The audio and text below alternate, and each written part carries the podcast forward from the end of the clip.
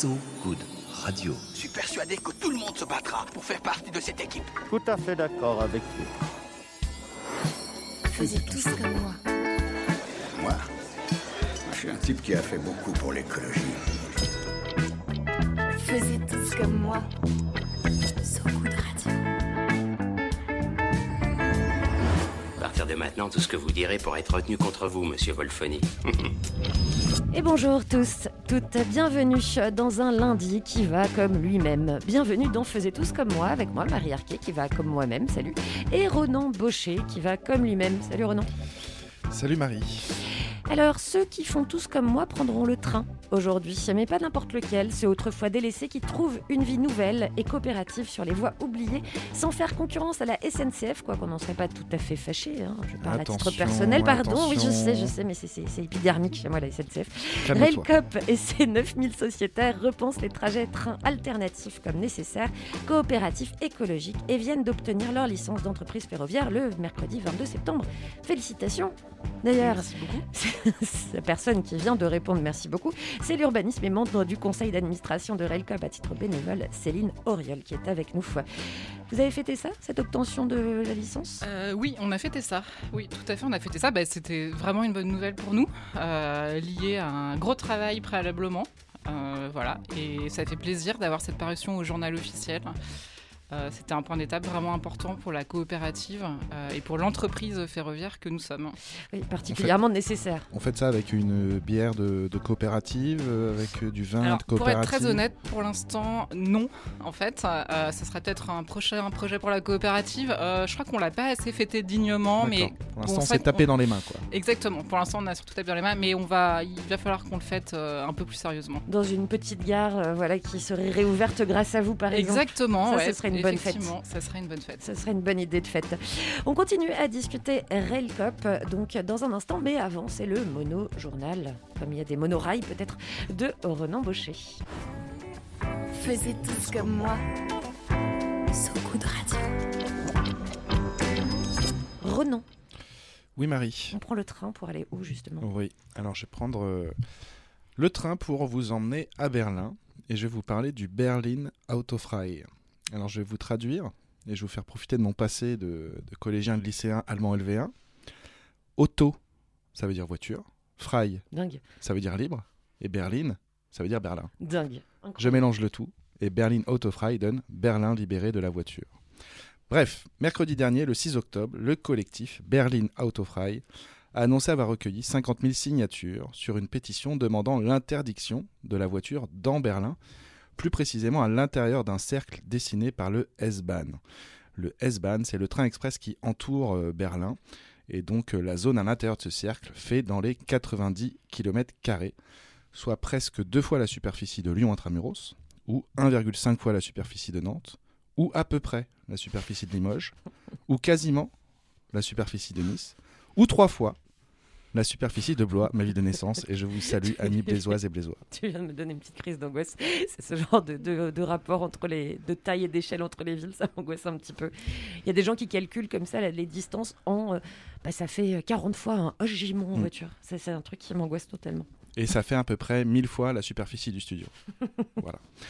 Alors évidemment, il y aurait des exceptions à l'interdiction de cette voiture dans ce cercle de 90 km². Les trajets pour les professionnels rentrent dans ces exceptions. Les personnes à mobilité réduite aussi, qui ont besoin parfois de véhicules pour se déplacer. Et les services d'urgence aussi, parce qu'on ne va pas laisser non plus les ambulances, les pompiers et même les policiers à vélo pour intervenir de façon urgente sur des urgences urgentes. Impossible.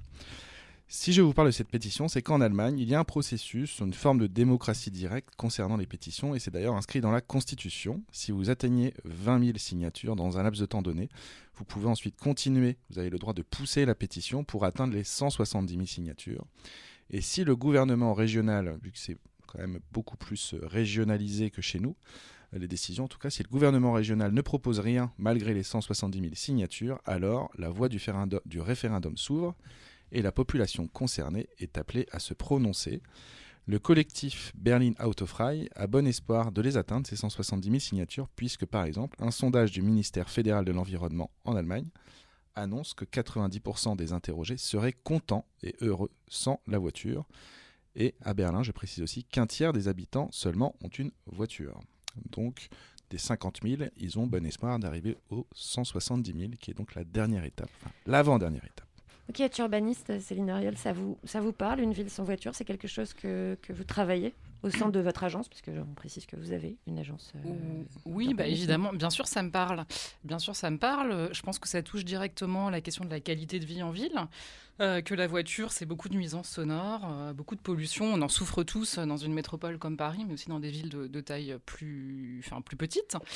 Donc bien sûr, oui, c'est un vrai sujet. Je pense qu'il y a déjà beaucoup de choses qui sont faites pour réduire la place de la voiture. Et surtout, moi, ce que je trouve très enthousiasmant, c'est que...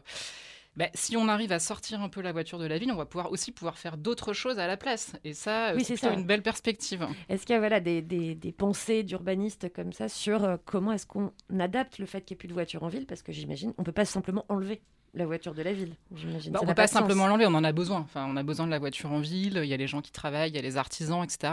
Je pense que c'est vraiment important d'imaginer que la voiture va toujours être présente en ville. Ce serait peut-être une voiture différente, avec une motorisation différente, une taille différente. Peut-être qu'on en sera plus propriétaire. Enfin voilà, il y a des tas de façons d'imaginer le futur de la voiture en ville.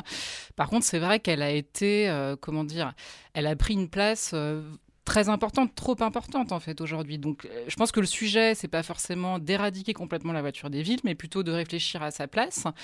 Et effectivement, ce qui est enthousiasmant, c'est de voir ce qu'on peut faire à la place. Alors on peut sur la place qu'on va récupérer en lieu et place de la voiture, on peut imaginer d'autres façons de se déplacer.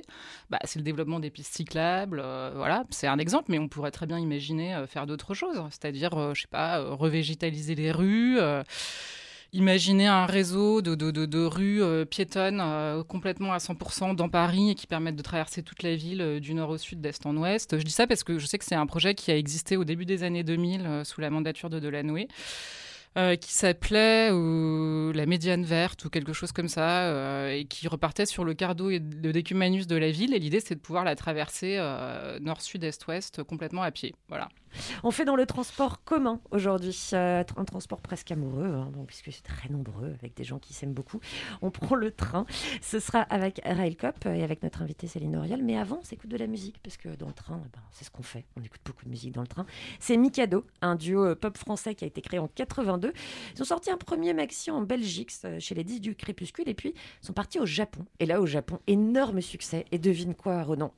Ils ont été repérés par ce musicien japonais que je mets systématiquement une fois par mois parce que je l'apprécie énormément, il me fascine, il s'appelle Haruomi Hosono.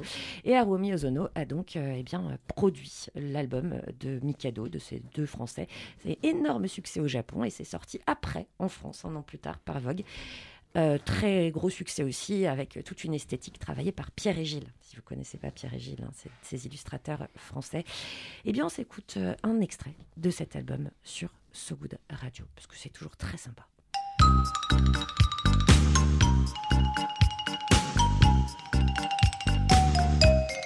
À peine sorti de la nuit, à peine né d'hier, c'est la guerre.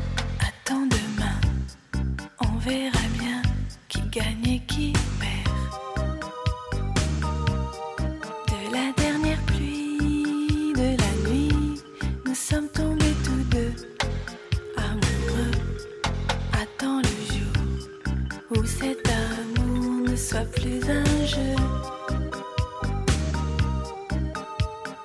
Attends, on va tant, mais ne pleure pas.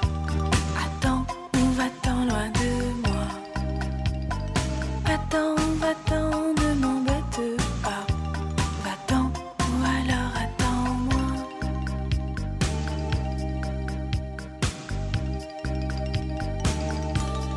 À peine sorti de la nuit, et tu parles sans rire.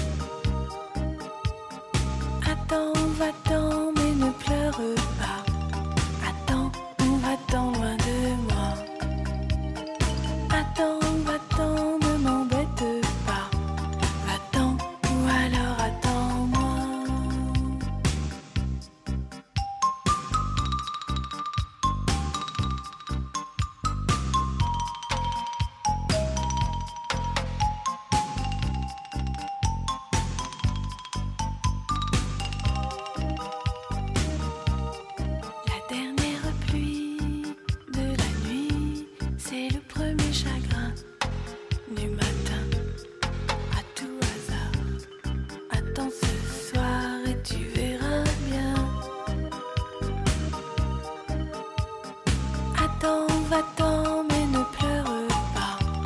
Attends, où va-t'en, loin de moi. Attends, où va-t'en, ne m'embête pas. Attends, ou alors attends-moi.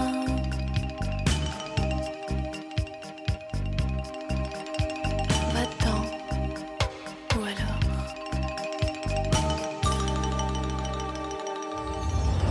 Faisais tous comme moi. Des injonctions contraires sur ce goût de radio. Va-t'en ou alors attends-moi. Voilà. Parfois, les deux sont valables. De retour donc dans cette émission avec Céline Auriol, urbaniste et membre du conseil d'administration de Railcoop, une initiative citoyenne, écologique, sociale et puis pratique et sacrément heureuse aussi. On est bien contents que ça existe et que ça s'apprête à exister, Railcoop. Oui, mais je suis très enthousiaste, tu le sais, Ronan, sur les alternatives possibles à la SNCF et au transport voiture. Calme-toi. Oui. D'accord, désolée. Quand on dit que vous êtes membre du conseil d'administration de Railcoop à titre bénévole, comment est-ce que ça fonctionne, ce conseil d'administration de Railcoop ? C'est un conseil d'administration qui a été élu par les sociétaires. Aujourd'hui, on a un peu plus de 9000 sociétaires, donc il y a eu des élections. Avant notre première assemblée générale qui a eu lieu en juin 2021, et donc les membres du conseil d'administration sont élus par les sociétaires. On a différents collèges de sociétaires. Je vais essayer de vous expliquer ça rapidement et de ne pas trop rentrer dans les détails. C'est assez simple, vous allez voir, on a différents collèges de sociétaires. On a des sociétaires qui sont, comme vous et moi, des personnes physiques. Et bien habillées. Aussi... Et bien habillées, voilà. Merci. Donc des personnes physiques, des personnes morales, des entreprises. Mais il y a aussi des collectivités territoriales. Et il y a un dernier collège qu'on appelle le collège technique, dans lequel il y a des entreprises qui soutiennent le projet, qui peuvent nous apporter des compétences pour le développer. Et donc tous ces sociétaires votent pour les élections. Donc les sociétaires élisent les membres du conseil d'administration. On est 18 aujourd'hui. On n'est pas du tout 18, on est 15, pardon. Nous sommes 15. 18, ça sera le nombre maximal de personnes présentes au conseil d'administration. Et le conseil d'administration, il a grossi en fait aux dernières élections, justement parce que le nombre de sociétaires a augmenté. En fait, la société a été créée, on est vraiment une jeune société, en fait, on a 2 ans, on va bientôt avoir 2 ans, et donc en 2 ans, on est passé de quelques sociétaires qui ont créé l'entreprise à quasiment 10 000 sociétaires aujourd'hui. Voilà. Et qui continue d'augmenter. Et qui, je pense, va continuer d'augmenter. Ouais. Dans le paysage des SCIC, on appelle ça comme ça ? Oui. Société, alors attendez, je me suis trompé. Société coopérative d'intérêt collectif, c'est... Oui. Voilà. 9000 sociétaires ou un peu plus, ça représente quoi par rapport à toutes les SCIC ? C'est une taille déjà importante. Ça commence à devenir une bonne société. Par comparaison, Enercoop, je pense, a beaucoup plus de sociétaires. Alors, je vais peut-être dire une bêtise, mais je me lance quand même. Je crois que c'est 30 000 sociétaires aujourd'hui à peu près. Voilà, aujourd'hui en France, il y a beaucoup de sociétés coopératives de taille beaucoup plus petite parce que toutes les entreprises peuvent se monter en société coopérative. Il suffit de le vouloir, d'avoir envie de suivre cette philosophie-là. Ils ont 54 000 sociétaires. Voilà, ils ont 54 000 sociétaires. Bon, c'était pas 30, c'était 54, c'est beaucoup plus. Mais voilà, mais donc nous, aujourd'hui, quasiment 10 000. Je pense que dans les semaines à venir, vraisemblablement, on va passer les 10 000 sociétaires.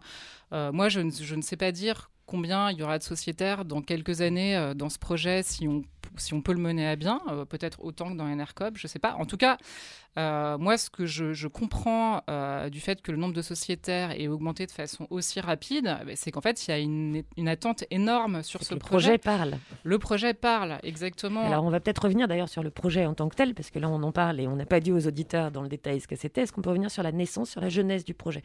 Le point de départ, c'est une constatation assez évidente et assez immédiate de la part des premiers sociétaires. Oui, le point de départ, c'est un point de départ extrêmement pragmatique. Le point de départ, c'est de se dire, en fait, sur le territoire, partout, il y a des voies ferrées, des gares, et dans beaucoup d'endroits, le train ne passe plus. Voilà. Donc il y a des gares, des voies ferrées et rien dessus. Exactement. Il y a des gares, des voies ferrées, rien dessus. C'était dans le Lot, c'est ça ? C'était dans le Lot, ouais. C'était dans les Lot, première constatation dans le Lot. Voilà, et donc un groupe d'habitants est allé au bout de cette idée un peu folle de se dire, finalement... on en a marre, tout est là, les infrastructures sont là, donc je vais monter ma compagnie de train. Je vais monter ma compagnie de train, voilà. C'est audacieux donc, quand même. C'est très audacieux, c'est très audacieux. Moi, je me souviens quand j'ai commencé à m'engager dans ce projet, très souvent, on avait des réactions. Écoutez, voilà, ouais, votre projet est génial, c'est sympathique, mais vous n'y arriverez jamais. Un petit et puis quoi encore quoi. Voilà, c'est ça, exactement. C'est une super idée, vraiment, c'est une super bonne idée, mais voilà, bon. 2 ans plus tard, alors je ne sais pas si on peut déjà fanfaronner.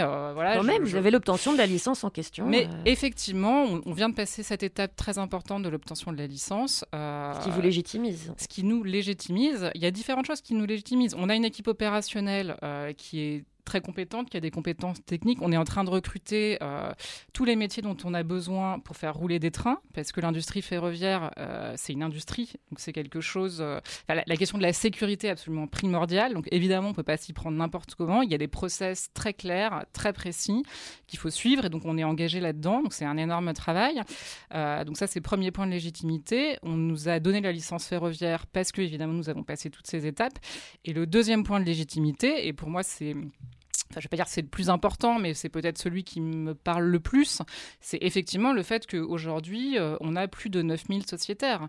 C'est-à-dire que c'est le fait que le projet vienne du terrain, qu'il y ait cette espèce d'envie locale. On a des sociétaires partout en France, on a des sociétaires aussi dans des pays étrangers qui prennent des parts dans le projet, même pas uniquement parce qu'ils ont envie que le train roule à nouveau près de chez eux, mais parce que la philosophie du projet les intéresse, ils y croient et ils ont envie qu'en France, il y ait plus de trains qui roulent. Je rappelle un petit chiffre, même 2. 90% des Français résident actuellement à moins de 10 km d'une gare et 1/3 de ces gares ne sont plus desservies. Voire sont condamnés, ce qui est extrêmement triste d'ailleurs dans les villages, si vous avez l'occasion d'habiter dans des endroits avec des villages espacés comme ça, de voir ces gares condamnées, c'est un endroit assez triste, alors que c'est généralement des jolis bâtiments en plus, de petits bâtiments sympas et qui ne servent plus à rien, et il y a un petit côté un peu cafard, c'est vrai. Oui, après on peut se dire que ce sont des friches ferroviaires, moi je trouve que voilà, l'ambiance de la friche est toujours intéressante, mais c'est vrai qu'à l'heure du changement climatique, où on nous parle tous les jours de transition, pour moi, c'est un projet qui permet de passer à l'action et de valoriser ce patrimoine, qui est notre patrimoine, enfin ces rails, qui existent depuis plus de 150 ans dans certains endroits, ces gares. C'est notre patrimoine d'une certaine manière. On les a financés pendant des années. Et aujourd'hui, je crois que c'est un outil assez puissant. L'idée de se dire, appuyons-nous et réutilisons ce patrimoine ferroviaire, c'est un outil assez puissant pour essayer de proposer des alternatives très concrètes à l'utilisation de la voiture, et aussi, et j'allais même peut-être dire surtout, à l'utilisation des camions, parce que donc dans Railcoop, il y a 2 projets en fait qui sont développés parallèlement.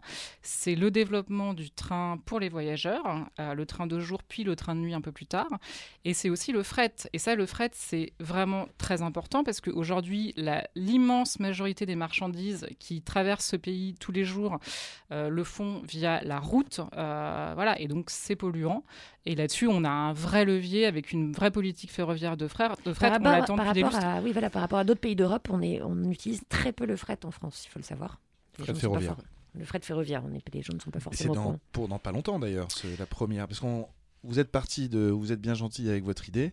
On va ouvrir une ligne de fret, par exemple. Moi, j'ai lu le 15 novembre. Oui, c'est ça. C'est la date, le 15 novembre. C'est demain, ouais. C'est imminent. Donc, c'est notre première ligne de fret. Ça sera dans un service développé dans le Lot, donc entre Figeac et Toulouse. Alors, c'est un peu paradoxal, parce que Figeac, je ne sais pas si vous le savez, c'est la vallée de l'aéronautique. Voilà, bon. En tout cas, c'est un secteur qui est extrêmement dynamique. Il y a beaucoup d'entreprises de toute taille. Il y a aussi des entreprises industrielles beaucoup plus anciennes. Voilà, donc dans ce secteur-là, il y a beaucoup de camions quotidiennement qui font ce trajet entre Toulouse et Figeac. Et donc, notre première ligne, effectivement, on ouvre le 15 novembre. Un premier train roulera et on a prévu sur le fret, en fait, des allers-retours quotidiens. Oui, c'est ce que j'allais dire. C'est pas le fret tel qu'il est pratiqué ailleurs. Vous avez une façon particulière de proposer ce service-là aux entreprises. Oui, parce que le constat, c'est que le fret, il y a des entreprises qui utilisent le fret aujourd'hui, mais en général, ce sont de très grosses entreprises qui ont les moyens de le faire et surtout qui ont des volumes à transporter très lourds, très, très, très importants quotidiennement. Et en comment fait, elle fonctionne? Elle réserve un train en fait. Oui, bah en fait, elle dédie, elle paye un service qui est un service quotidien, fixe, etc., etc. Mais en fait, nous, on se dit qu'il y a potentiellement des tas d'entreprises qui pourraient aussi arrêter d'utiliser la route et passer par le train. Voilà. Sauf qu'aujourd'hui, le service n'existe pas. On leur propose pas de pouvoir transporter des petites quantités. Voilà. Donc l'idée, c'est de s'adresser, c'est de faire ce qu'on appelle un service de micro-fret, et c'est de s'adresser à ces petites entreprises ou ces entreprises de taille moyenne, et en gros de se dire si on récupère les marchandises que ces entreprises souhaitent transporter et qu'on les met toutes ensemble sur le train, on va réussir à remplir des trains et à les faire rouler. Voilà, c'est un peu dit simplement, c'est la philosophie du projet. Alors on va continuer à discuter transport de fret, mais transport de passagers également, de jour comme de nuit, avec Céline Auriol pour Railcoop. Mais avant, vous avez choisi un morceau de musique pour nous. Lequel est-ce et pourquoi? J'ai choisi un morceau de Patti Smith parce que Patti Smith est un gourou. C'est pas Kraftwerk? Pardon, oui. Pardon. C'est vrai, on a changé, c'est Kraftwerk. Vous avez été indécis sur la musique, oui, c'est vrai, comme ça. J'étais indécis, j'ai oublié que nous allions changer en cours de route. Mais donc Patti Smith est un gourou. Enfin, ça c'est vrai, je ne reviendrai pas là-dessus. L'information a été donnée quand même, oui. C'est pas grave. Et donc pourquoi Kraftwerk et quel morceau de Kraftwerk? Pourquoi Kraftwerk? Parce que Kraftwerk, c'est le début de la musique électronique. J'adore. Mon grand-père, je ne sais pas pourquoi, écoutait Kraftwerk. Il avait des cassettes à l'époque. C'était assez dingue parce qu'il n'avait pas tellement une tête à écouter de Kraftwerk. Mais voilà, moi, j'ai écouté ça quand j'étais petite et j'adore. Et le Autobahn, qui est un titre assez approprié à notre discussion du jour sur So Good Radio.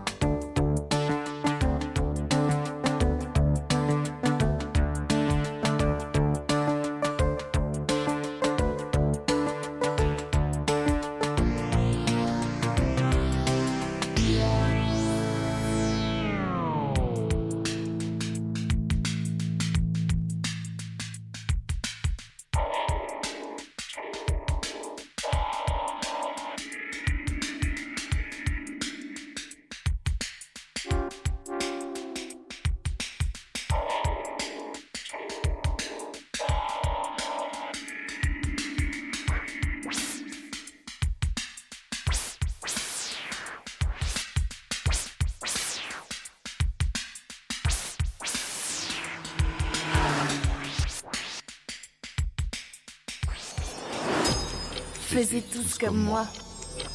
Voilà, nous avons voyagé grâce à Kraftwerk et notre invitée Céline Auriol qui a choisi ce titre Autobahn sur So Good Radio. Céline Auriol qui est membre du conseil d'administration de Railcoop. Alors on parlait du système de fret qui sera mis en place à partir du 15 novembre, c'est bien ça, sur une ligne dans le sud-ouest de la France. Figeac. En ce qui concerne les voyageurs, eh bien, la première ligne qui devrait voir le jour est une ligne qui permet de traverser la France en horizontale, ce qui est une chose pas si évidente que ça, de traverser la France en horizontale. C'est quand même toujours un défi. Effectivement, c'est un défi. Il y a une montagne qui s'appelle le Massif Central, voilà. Mais il y a aussi une voie ferrée existante qui a été exploitée très longtemps par la SNCF. Le Lyon-Bordeaux existait jusqu'en 2005, je crois. Voilà, donc l'idée, effectivement, c'est de faire à nouveau rouler des trains sur ce barreau. On appelle ça le barreau horizontal. Aujourd'hui, pour aller de Bordeaux à Lyon, soit vous passez par Paris, soit vous passez par Marseille, enfin en train, je veux dire, ça coûte cher. Extrêmement cher. Ça coûte extrêmement cher, voilà. Ça prend du temps aussi. Voilà. Et donc Railcoop, c'est un projet de transition écologique, mais c'est un projet de transition écologique et sociale. Je pense que c'est vraiment important de croiser les deux. Nous, puisqu'on parle de prix de billets en termes d'offres tarifaires, on veut caler nos tarifs sur le prix du covoiturage, parce que donc l'idée c'est d'essayer de prendre autant que possible des parts de marché à la voiture, donc on va se caler sur les prix du covoiturage. Et donc le Lyon-Bordeaux, le prix plancher, ça sera 38 € pour faire un voyage, donc une traversée de la France par le Massif Central, ça va être bucolique, voilà. Et il y a quand même un aspect retrouver un plaisir dans le train également, parce qu'effectivement, ce sont des trajets qui sont longs. On ne peut pas faire autrement, ce ne sont pas des TGV. Et en plus, vous desservez énormément de gares, ce qui est quand même le principe même de votre projet Railcoop. Donc, il y a aussi une volonté de rendre le voyage à train attrayant, agréable, utile aussi. Même s'il est long, exactement. Et c'est vrai que ce temps de transport, il faut que ce temps de transport soit utile. C'est sûr que ça n'a rien à voir de dire bah, « là, je passe 7h30 dans un train et je ne peux rien y faire » que de se dire bah, « je passe 7h30 dans un train, je vais pouvoir y travailler vraiment de façon agréable, sans qu'il y ait du bruit, je vais pouvoir me connecter à l'Internet, vraiment, ou je vais pouvoir lire, je sais pas, avoir accès à une bibliothèque, ou je sais pas, me faire une coupe de cheveux. » Voilà. On a des cercles de sociétaires qui travaillent sur ces réflexions-là. La coupe de cheveux. Très imaginatif. Écoutez, pourquoi pas ? Bonne idée, non ? Oui. Des wagons esthétiques. Exactement. Prendre soin de soi pendant qu'on est dans le train, c'est une bonne façon d'utiliser son temps de transport. Ça, effectivement, c'est très important. Nous, on a envie de donner aux gens de reprendre le train. Voilà. Aujourd'hui, le train c'est cher. Que ce soit un transport en commun, exactement. Le train, c'est cher. Le train, souvent, c'est bondé quand on a envie de le prendre. Il faut réserver très tôt à l'avance. C'est jamais très facile. Aujourd'hui, c'est soit je réserve très tôt et je paye un prix raisonnable, soit j'achète mon billet à la dernière minute. On n'a pas vu votre tête à la radio, mais le prix raisonnable était suivi d'une petite grimace dubitative. Oui, soit je me fais assommer à la dernière minute. Voilà. Donc en fait, je crois qu'il faut vraiment mettre en place des politiques tarifaires qui soient sécurisantes en fait, avec des tarifs abordables, donc une offre sociale, et puis aussi des tarifs fixes. Ça, c'est vraiment important. Je trouve que c'est compliqué aujourd'hui de dire tiens, demain je veux aller, je sais pas, à Mulhouse et en fait je sais pas combien ça va coûter. Aujourd'hui, je vais sur le site de la SNCF, je découvre le tarif est cher, en fait c'est repoussoir. Du coup, l'alternative du train, les gens qui n'ont pas les moyens de financer ces billets là du coup vont voyager d'une autre manière, et très souvent ça va être le covoiturage, ça va être la voiture, voire l'avion qui souvent est moins cher, qui, sur certains trajets, là on arrive à un petit délire écologique, c'est que souvent prendre un avion sur une heure pour traverser la France, c'est moins cher que de prendre un train. Je trouve qu'on commence à s'approcher d'une certaine forme de schizophrénie, là. Je pense, peut-être je me trompe, mais que vous n'avez pas dit Mulhouse par hasard ? Je n'ai pas dit Mulhouse par hasard. On ne dit jamais Mulhouse par hasard. Non, je n'ai pas dit Mulhouse par hasard. Pourquoi ? Pourquoi Mulhouse ? Écoutez, non, je ne sais pas. On va avoir des lignes dans l'Est. Nous allons avoir des lignes dans l'Est. Pour le service ferroviaire, alors pas 2022 mais 2023, on va avoir une ligne Thionville-Saint-Étienne, mais qui ne passera pas par Mulhouse. D'accord. Il n'y a pas un Mulhouse-Lyon ? Alors, il n'y a pas un Mulhouse-Villon. J'ai entendu ça dans un podcast. Non, c'est le Thionville. Alors, effectivement, Thionville. Il avait été question du Mulhouse-Lyon, mais qui s'est transformé en Thionville-Saint-Etienne. D'accord. Bon, c'est presque pareil. Il y a un Rennes-Toulouse, non, aussi, non ? Il y a un Rennes-Toulouse, tout à fait. Il y a un Rennes-Toulouse, ouais. D'accord. Et le principe est de desservir des petites gares, donc ne pas aller du point A au point B le plus directement possible, d'englober le plus de gares possible aussi. Bah, le principe, c'est de desservir le territoire. On va desservir des gares, mais on va surtout desservir des territoires qui sont derrière ces gares. Et effectivement, le principe, c'est de s'arrêter le plus possible. Là, sur le Lyon-Bordeaux, on va s'arrêter à Libourne, on va s'arrêter à Périgueux, on va s'arrêter à Limoges, on va s'arrêter à Ghana, on va s'arrêter dans des villes de différentes tailles, dans des territoires qui sont différents les uns des autres et qui ont vu partir le train, qui ont vu ce Lyon-Bordeaux disparaître. Il y a eu un impact du fait de ce départ du train, enfin de sa disparition, plus exactement. Donc les élus de ces lignes s'intéressent à notre projet, le soutiennent. Par exemple, la maire de Ghana au conseil d'administration. Comment vous travaillez avec les localités ? On sollicite les localités, on les sollicite et elles nous sollicitent aussi parce que pour un élu qui a vu sa gare fermée il y a quelques années, qui a essayé de discuter avec la SNCF pour la faire réouvrir et qui n'a pas réussi, effectivement, Railcoop, c'est un projet concret. Moi, je comprends que les élus nous accueillent à bras ouverts parce que pour eux, c'est la possibilité de voir à nouveau rouler le train. Et alors, quand tout le monde peut devenir sociétaire, vous avez expliqué les collèges de sociétaires, une entreprise qui, imaginons, veut acheter beaucoup, beaucoup de parts, est-ce que du coup, ça annulerait le côté citoyen, coopératif de Railcoop ou est-ce qu'il y a une limitation, un garde-fou, j'ai envie de dire maintenant ? Il y a un garde-fou, c'est-à-dire que vous arriviez avec un montant financier important dans le projet ou que vous arriviez juste avec 100 €, qui est le montant d'une part, vous avez le même pouvoir dans la société. Voilà, c'est-à-dire qu'en fait, le poids de votre voix n'est pas lié à l'investissement financier que vous faites dans la société. Et ça permet d'éviter, entre guillemets, la cannibalisation du projet. Ça permet d'éviter de voir effectivement un intérêt, je ne sais pas lequel, une entreprise qui aurait un intérêt particulier de venir dans la société, d'amener beaucoup d'argent et du coup de prendre un peu les rênes de la gouvernance.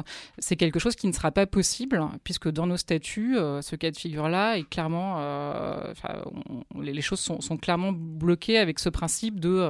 En gros, une part, c'est une voix et c'est décorrélé de l'apport financier apporté au départ. Le but de Railcoop aussi n'est pas de garder les bénéfices ou de les distribuer, si j'ai bien compris. C'est plutôt de les réinvestir. Oui, on veut réinvestir les bénéfices parce que notre projet, c'est un projet de création de services. Voilà. Nous, on n'est pas une start-up qui veut gagner beaucoup d'argent sur la mobilité. On est un projet coopératif qui a pour but de recréer du service pour desservir des territoires qui aujourd'hui sont éloignés du train.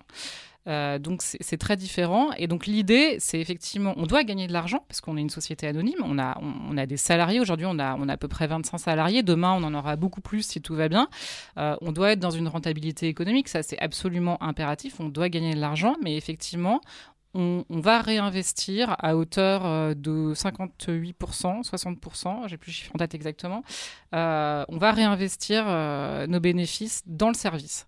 C'est-à-dire qu'avec la première ligne, on va financer les autres lignes à venir ensuite. Et c'est la raison pour laquelle on ouvre des services progressivement dans le temps pour pouvoir financer les lignes les unes après les autres. Et alors comment on achète, ça paraît quand même assez fou de se dire, alors je vais monter une ligne de train, comment est-ce qu'on se retrouve à démarcher pour trouver les trains en question, tout simplement, à qui on achète un train aujourd'hui ?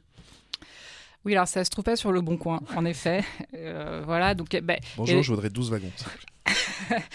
Il y a des entreprises spécialisées. En France, on a des grands fabricants de trains. On a Alstom, entre autres, par exemple. Et ensuite, il y a des entreprises qui sont spécialisées dans la location du matériel ferroviaire. Nous, on a envisagé différentes hypothèses. Voilà, on a envisagé de commencer avec des trains neufs, et puis on a envisagé aussi l'hypothèse de la location. Ça coûte combien un train neuf ? Ça coûte plus de 10 millions d'euros un train neuf. Plus de 10 millions d'euros. C'est un bon PEL. Ouais. Bah, finalement, on a opté pour le choix non pas de la location, mais de l'acquisition de trains d'occasion, en fait. Voilà. Donc, on va racheter des rames. Et qui les vend, ces trains d'occasion ? Là, en l'occurrence, la région Rhône-Alpes-Auvergne nous vend des rames et on va commencer à exploiter le Lyon-Bordeaux avec ces rames. D'accord, ça doit faire une belle étude de projet. Alors, quel train ? Comment ? Vous avez parlé tout à l'heure d'une train de nuit également, qui est au centre des débats également à la SNCF en ce moment pour réouvrir des lignes, et en Europe d'ailleurs, réouvrir ces lignes de train de nuit. Qu'est-ce qu'il y a de plus ? Qu'est-ce que vous apportez dans ce projet de train de nuit ? Qu'est-ce qui est au centre ?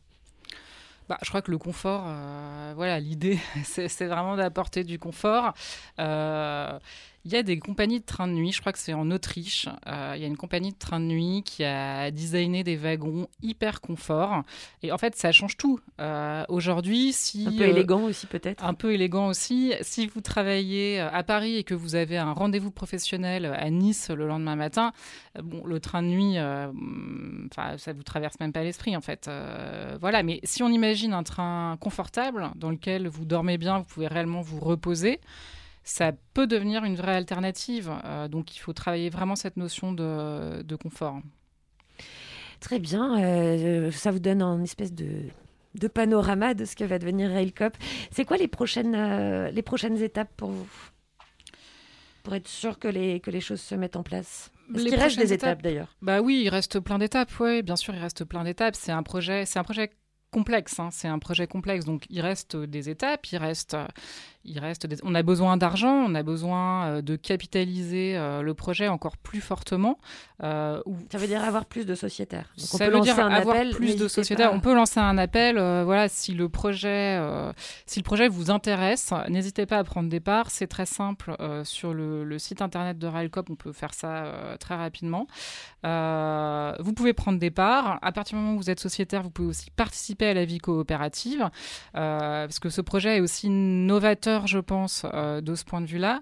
On a 10 000 sociétaires. Aujourd'hui, on a 20 cercles qui sont des cercles de réflexion sur un certain nombre de thèmes.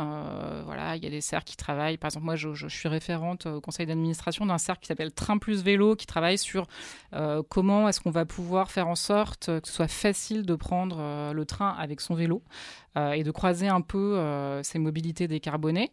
Mais il y a une vingtaine de cercles qui travaillent sur plein de sujets. Il y a vraiment des réflexions. Si vous êtes sociétaire, vous pouvez enfin avoir voix au chapitre. Vous pouvez enfin faire ça, voilà. Et c'est une façon de vraiment participer à la réflexion. Vous pouvez venir alimenter l'élaboration de nos services très concrètement. Et je précise qu'il ne faut pas forcément être abonné à Train Magazine pour participer à cette aventure. Vous n'êtes pas, au départ, une passionnée du train, à savoir connaître le wagon, c'est telle marque, telle vis sur tel fauteuil. Enfin, c'est plutôt l'idée de se transporter, une autre manière de se transporter sans être fan de train en fait. Oui, alors c'est vrai que moi je ne suis pas ferrovipate. Mon grand-père, pas celui qui écoutait Kraftwerk, mais l'autre était abonné à La Vie du Rail, que j'ai vaguement feuilleté. Mais effectivement, dans la coopérative, on a beaucoup de ferrovipates, des gens qui sont vraiment des passionnés du train, qui connaissent tout de l'histoire du train, du réseau, du matériel roulant, etc., etc. Et c'est vrai qu'il y a pas mal de gens comme ça dans les cercles. C'est intéressant parce que c'est aussi... On apprend beaucoup de choses grâce à ces gens-là. Mais effectivement, moi, je ne suis pas ferrovipate. Moi, mon appétence pour le projet au départ, c'est vraiment l'idée de desservir le territoire, l'idée d'apporter une offre ferroviaire et des billets de train qui soient à des prix abordables. On a tous en tête la récente crise des Gilets jaunes où la question du coût de la mobilité était un peu le point de départ de cette crise. Donc, c'est vraiment important d'apporter des alternatives. Et moi, je pense qu'il faut sortir un peu de cette vision de la métropolisation de la France qui est développée depuis maintenant plus de 25 ans, qui est aussi très liée à la politique de la grande vitesse et à la politique du TGV. Alors, je ne dis pas qu'il ne faut pas de grande vitesse. Moi, je veux dire, j'adore le TGV. Ça a été un outil fantastique de structuration du territoire. Mais par contre, je pense que c'est aussi important de réinvestir massivement sur toutes ces petites lignes et ces lignes moyennes pour faire en sorte, d'abord, que tout le territoire soit desservi et puis surtout pour avoir un vrai levier pour décarboner la mobilité, en fait, pour que les gens prennent moins la voiture et utilisent plus le train. Eh ben, c'est un appel lancé. N'hésitez pas à vous rendre sur le site de Railcoop. Et par ailleurs, on espère également que l'espèce de récent exode urbain qui a lieu va encourager les gens aussi peut-être à... Vous allez profiter de cet avènement du télétravail, de l'exode urbain qui a eu lieu, parce que tous ces gens qui vont se retrouver dans des endroits qui n'auront pas forcément envie de prendre la voiture pour aller travailler ailleurs, qui auront besoin de ces trajets peut-être quotidiens, on ne sait pas, vont vous apporter peut-être des voies supplémentaires et des parts supplémentaires. Sans doute, effectivement, je crois que tout ça va dans le même sens, en fait. Ça participe. Railcoop.fr, c'est C2OP.fr. Et Rail.fr. RAIL. La coopérative du rail. RAIL, oui. RAIL. Ouais. Voilà, on avait encore plein de questions à poser, mais d'ailleurs, si jamais les auditeurs veulent poser des questions avant de devenir sociétaire, il y a une façon de vous contacter, de contacter les membres du conseil d'administration. Comment est-ce que ça se passe ? Alors, sur le site internet, il y a beaucoup d'informations sur le site internet. Ensuite, via le site, vous pouvez contacter l'équipe de Railcoop pour poser toutes les questions auxquelles vous voudriez avoir des réponses, enfin, à la fois sur le projet et sur la démarche pour devenir sociétaire. Pendant que vous êtes en train de chercher Railcoop sur Internet au moment où on vous parle, eh bien on va s'écouter un peu de musique parce que c'est toujours bien, encore une fois. 5 ans sans nouvelles, hein, c'était la star du label TDE, celui qu'on inscrivait dans la lignée d'un Kendrick Lamar. On n'avait plus de nouvelles de Isaiah Rashad et pourtant le voilà enfin de retour avec un album qui exorcise une dépression diffuse et profonde. Hein, et il se livre d'ailleurs dans un article de Society, le dernier numéro qui est sorti vendredi, qui lui consacre un article à ce dernier album. Donc, ça s'appelle The House Is Burning et c'est un extrait tout de suite sur ce Good Radio.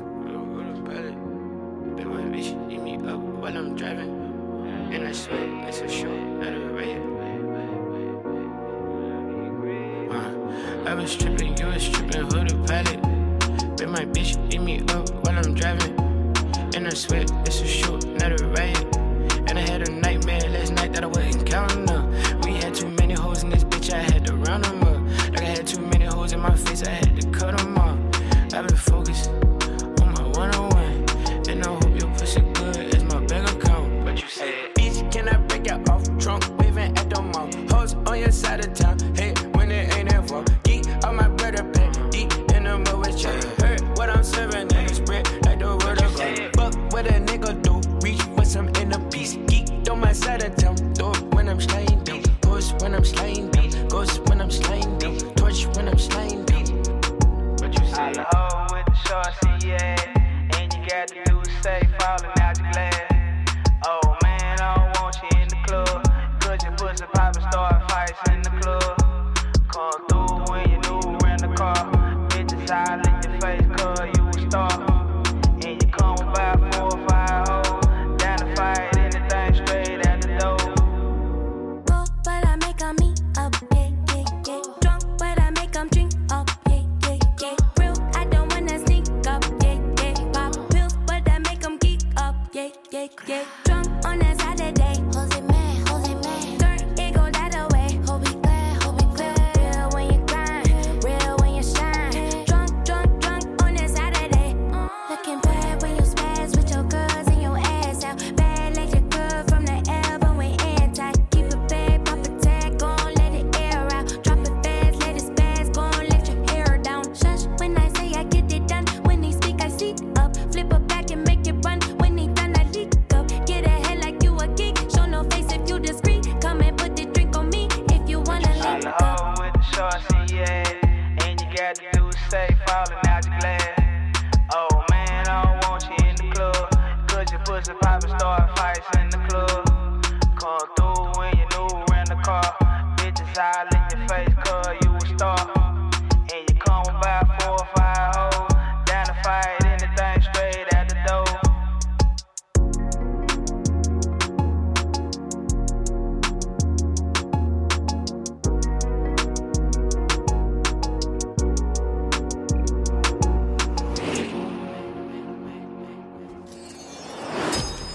les ai tous comme moi. C'est la fin de cette émission. Merci d'avoir été avec nous. Ronan, avec qui nos auditeurs continuent-ils la soirée ? Bien, vous continuerez la soirée avec Laurie Delostal dans l'émission Sport Fiction, où elle recevra le cycliste Thomas Vecler, enfin l'ancien cycliste, le sélectionneur national de l'équipe de France de cyclisme, qui va se confronter au scénario du sport du futur éco-responsable imaginé par Laurie Delostal. C'est Sport Fiction et c'est à partir de 20h sur sogoodradio.fr. Et on continue l'autopromo pote, on va dire, puisque je l'ai dit tout à l'heure, le nouveau numéro du magazine Society est sorti. Et cette semaine, ça nous permet un peu d'auto-analyse avec un article consacré aux blues des RSE, donc les responsabilités sociales des entreprises. Voilà qui devrait nous parler. Nous sommes toujours avec Céline Auriol, notre invitée du jour, membre du conseil d'administration de Railcoop. Alors, en dehors, dernière petite question avant de se quitter pour ouvrir, comme on fait généralement. Vous n'êtes pas sur un réseau de ferroviaire, de train, vous avez aussi un réseau de coopératives avec lesquelles vous travaillez, dans lesquelles vous inscrivez. Oui, tout à fait. Ce réseau s'appelle les Licornes de l'ESS, Licornes avec deux O comme coopérative. Dingue. Bien vu. Hein.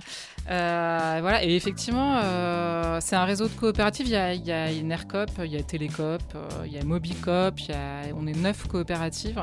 Et effectivement, l'idée, c'est de réfléchir et de travailler ensemble sur le développement de nos coopératives réciproques, parce qu'on a beaucoup de choses à s'apporter les uns aux autres.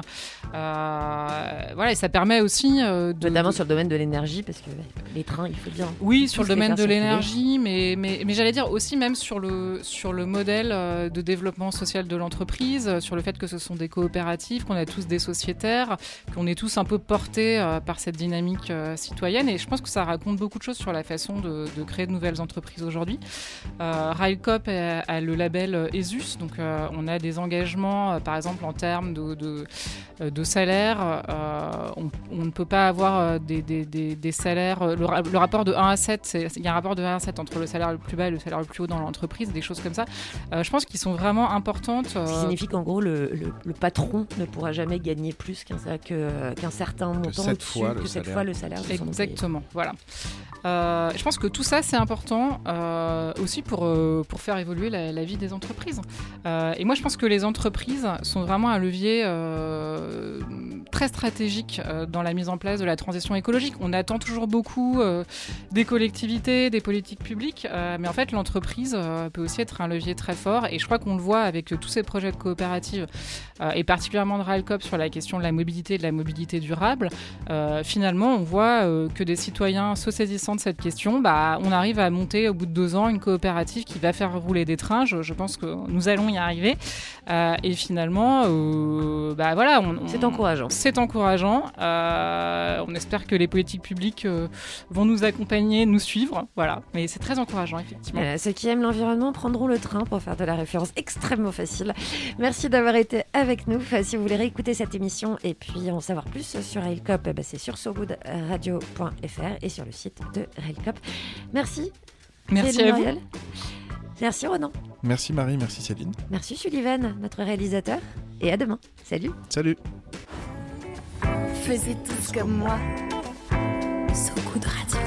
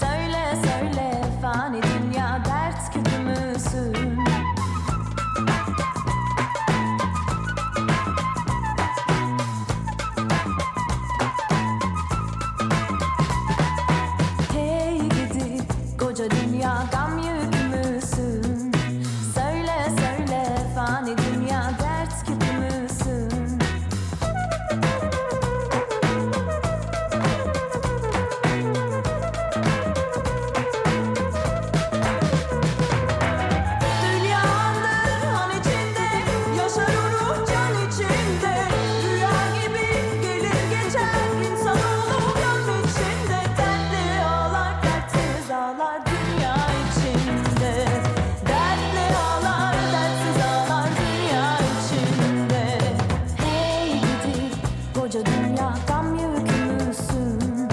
Söyle söyle fani dünya, dert gibi müsün?